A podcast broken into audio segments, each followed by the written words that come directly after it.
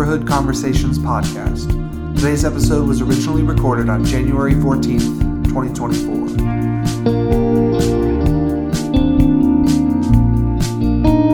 We're going to read from and hear from the Gospel according to Mark, chapter 1, verses 1 through 11. I invite you to stand as you're willing and able as we listen for these words, these ancient words that come to us. Listen, listen.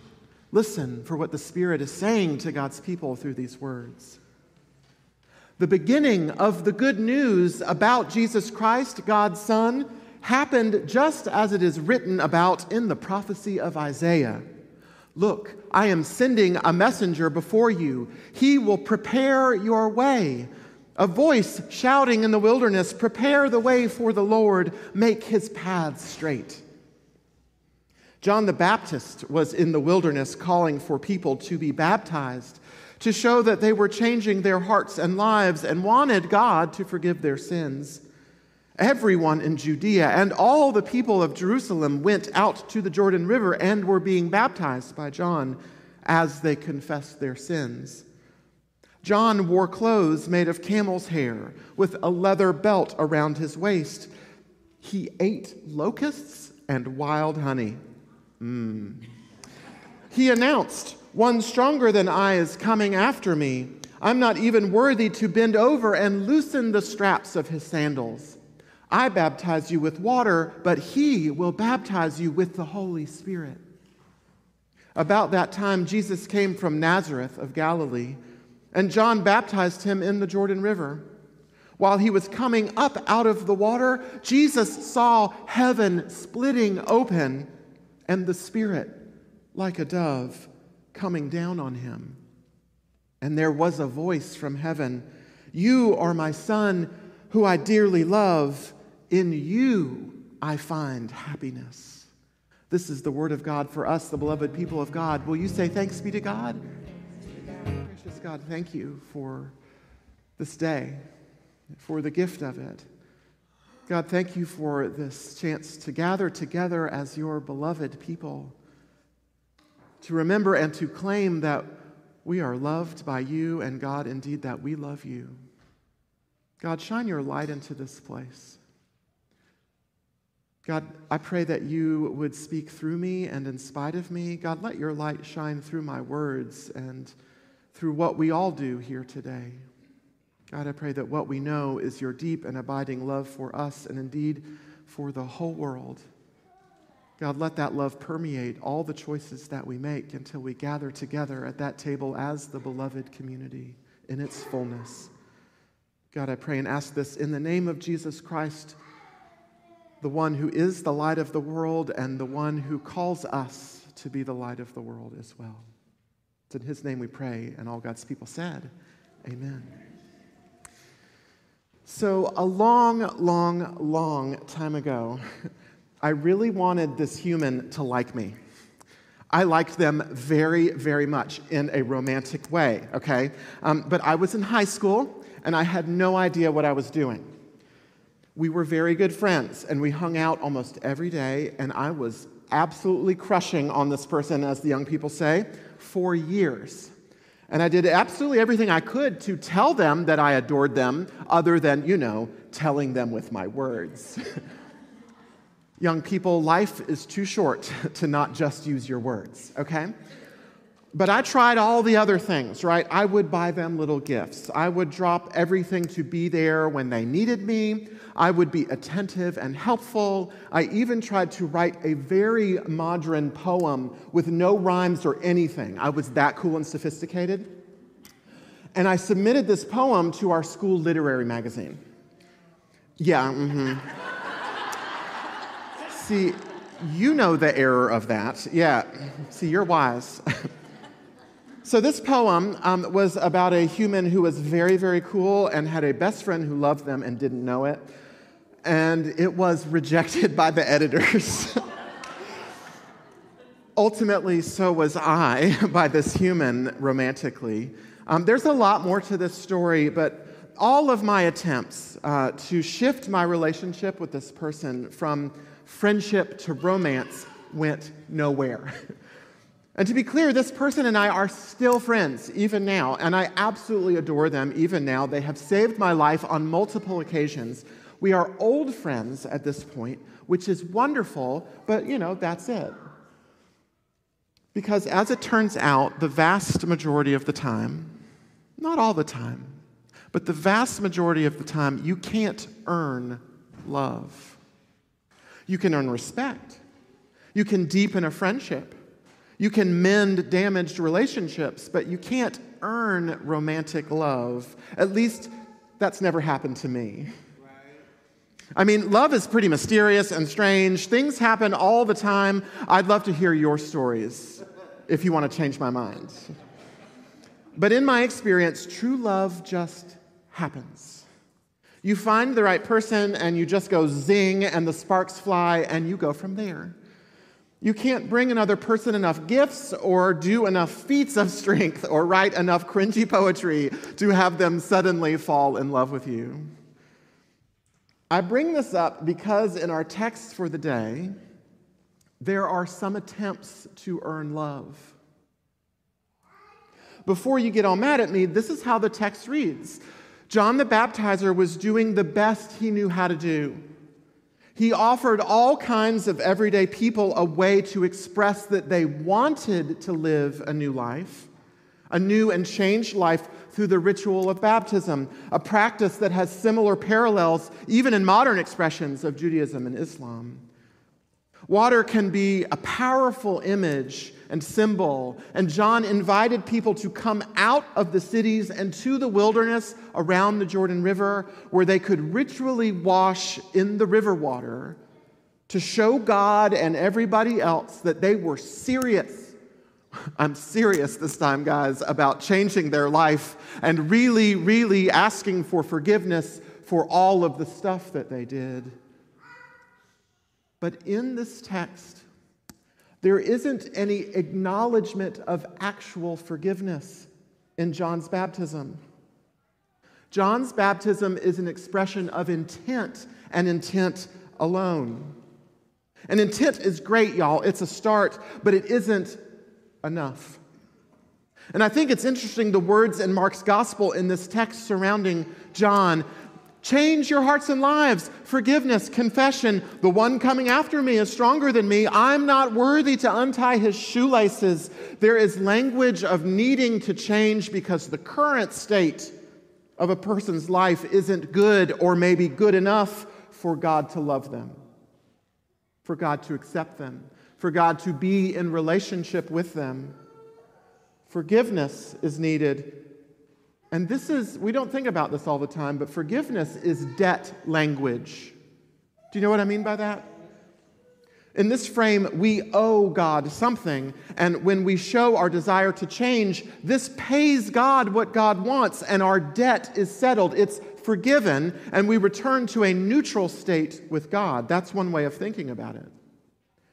In other ways, in other words, we don't earn love, we pay off our negative love debt and then we return to a neutral zero state with God. We confess our sins, naming our deficiencies and shortcomings out loud so that we can start again. And even John has this inferiority complex. I'm not worthy to untie his shoelaces. John was doing the best he knew how to do, inviting people to express their intent to change, helping them ritually wash away their past in the hopes that this intention and this action might impact how God saw them.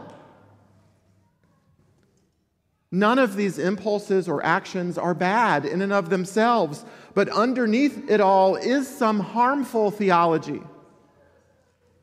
It's a theology that never died. It is alive and well in contemporary churches too. It's a theology that says this God is pretty angry with you you have done some bad stuff, according to us, and therefore you have some work to do to make up this love debt with God. Yes, there's often Jesus' language about him paying the debt on the cross and being forgiven out of God's grace, and all these things are close to the mark, but I think they miss the point. Well, that's not fair. This, this way of thinking is a kind of prototype. It's one step along the way. It's an attempt to solve a problem that humans have. It's a good attempt, and maybe it helped some folks. Maybe it helped you along the way. But it's an attempt. It's not the final answer. It's preparing the way. It is not the way. Because you can't earn love. And you really can't earn God's love because you already have it. From before you take your first breath, the infinite oceanic love of God is for you and with you and all around you. Nothing you can ever do will make God love you more or less. The love that God has for you is unconditional and unending, and this does not make a lot of sense. I think most of us feel like we are just okay most of the time that there are some good things about us and there are some not so good things. And probably god thinks us thinks about us in the same kind of way that we're mostly okay but god is also you know kind of disappointed in us a lot of the time. But the truth is that god's love is constant unchanging infinite and y'all mysterious and we know this because in the story that we just read, Jesus steps into the spotlight of the story. This is his very first appearance in Mark's gospel. Mark starts with this story. And Jesus comes out from Nazareth into the wilderness with all the other people, and he's baptized by John in the Jordan. Now, we aren't told why Jesus went out there, at least not by Mark. You can come up with your own reasons. I think this is a place for our imagination. Maybe Jesus was, up until this point, uncertain of his identity.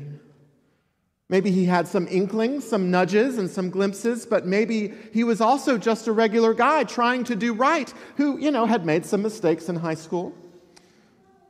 Or maybe he was fully aware of his divine nature and was going to the river to fulfill all righteousness, to do the right things for the people who need those things to be done rightly. He was showing us how to do it, y'all. Whatever the reason, Jesus goes to John, goes under the water, and when he comes up out of the water, it's like the sky tears open and God's Spirit, looking like a dove, comes down from this split between heaven and earth and this dimension, and a voice rings out saying, You are my Son, who I dearly love. In you I find happiness.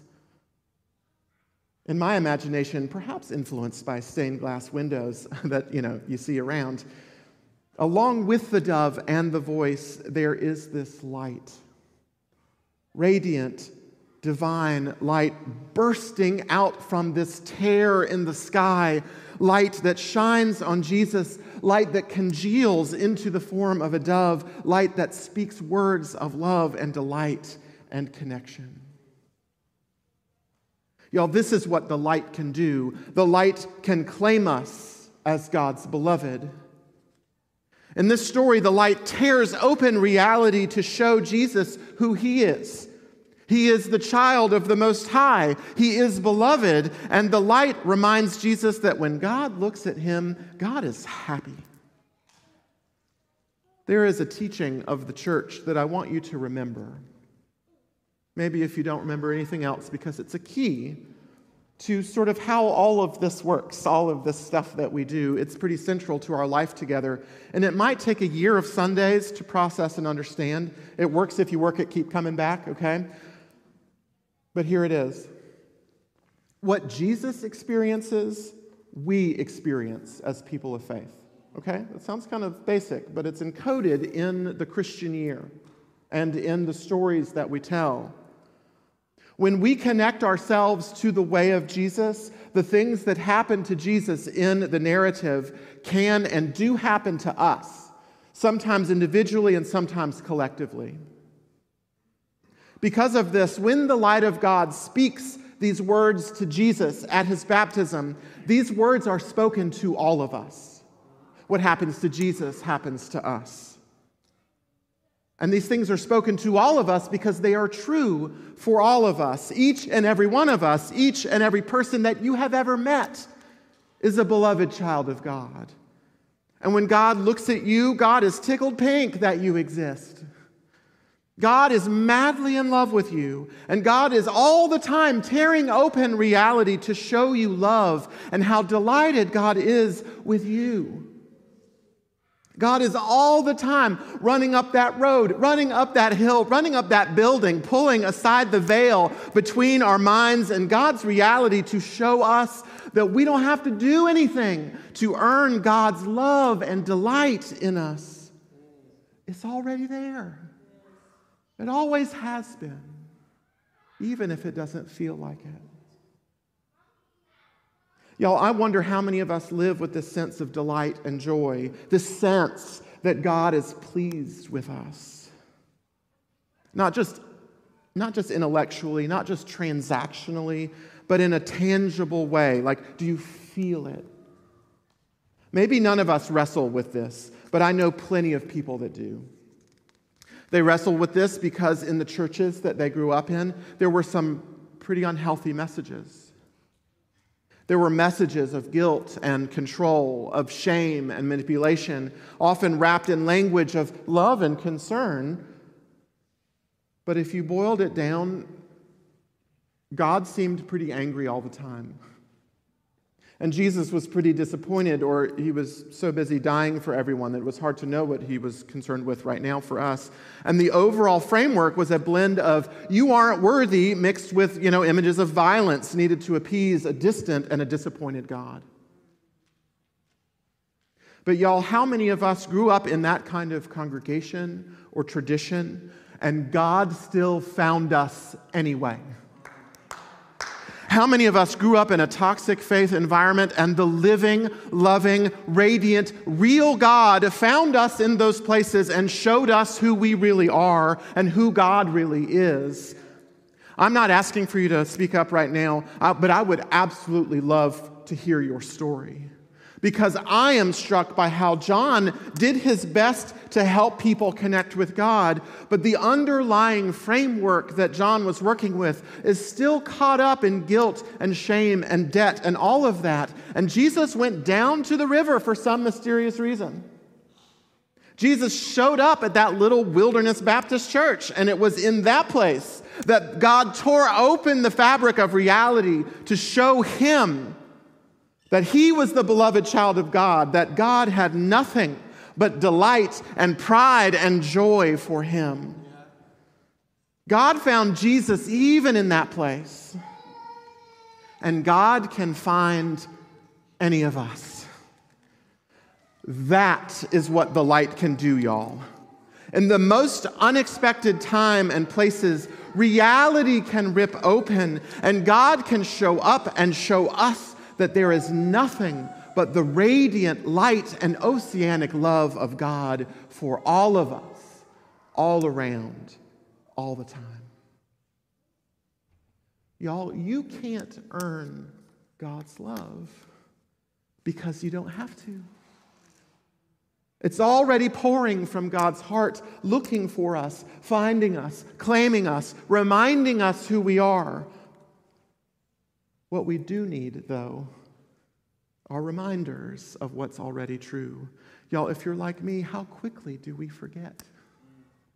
I fall asleep to the fact that I am loved by God in an infinite way. And this is what Christian baptism can be for us a reminder of what is already true that we are God's beloved child, that God is delighted in us. I think that many of us may have experienced baptism in other churches that were closer to John's kind of baptism, a baptism that's filled with images of guilt and sin and unworthiness. But even then, God can find us. God's love is still for us because the love of God doesn't come from the act of baptism.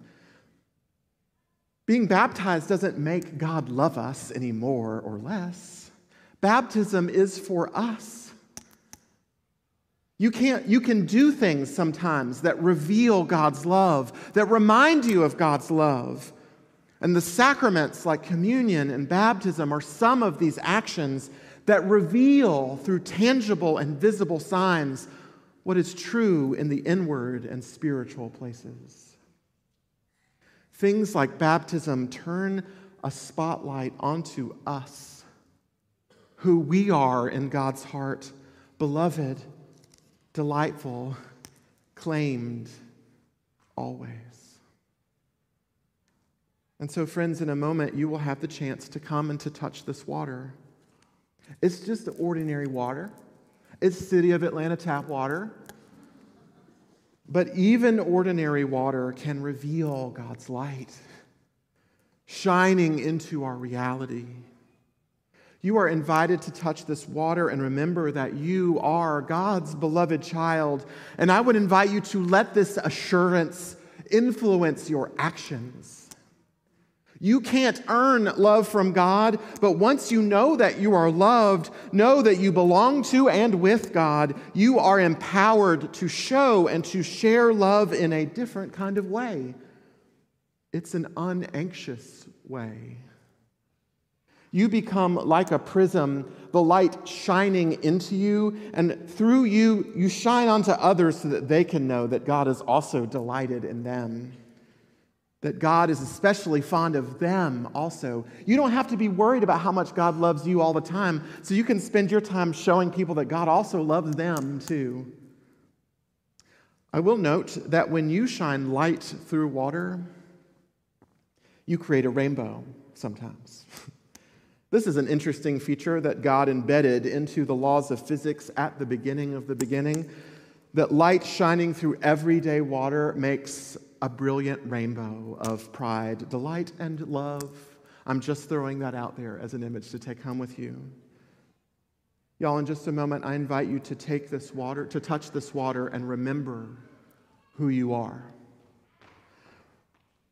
And reclaim the power that God has already given you to shine with the radiant and colorful love of God, so that other folks, even and especially folks still living with harmful theologies and toxic churches, and that far off places where they don't even know who they are, that these folks too can know God is delighted in them also. Y'all, this is what the light can do. The light can find us, the light can claim us, and the light can shine through us with color and brilliance so that others can find the love of God too. May it be so, neighbors. May it be so.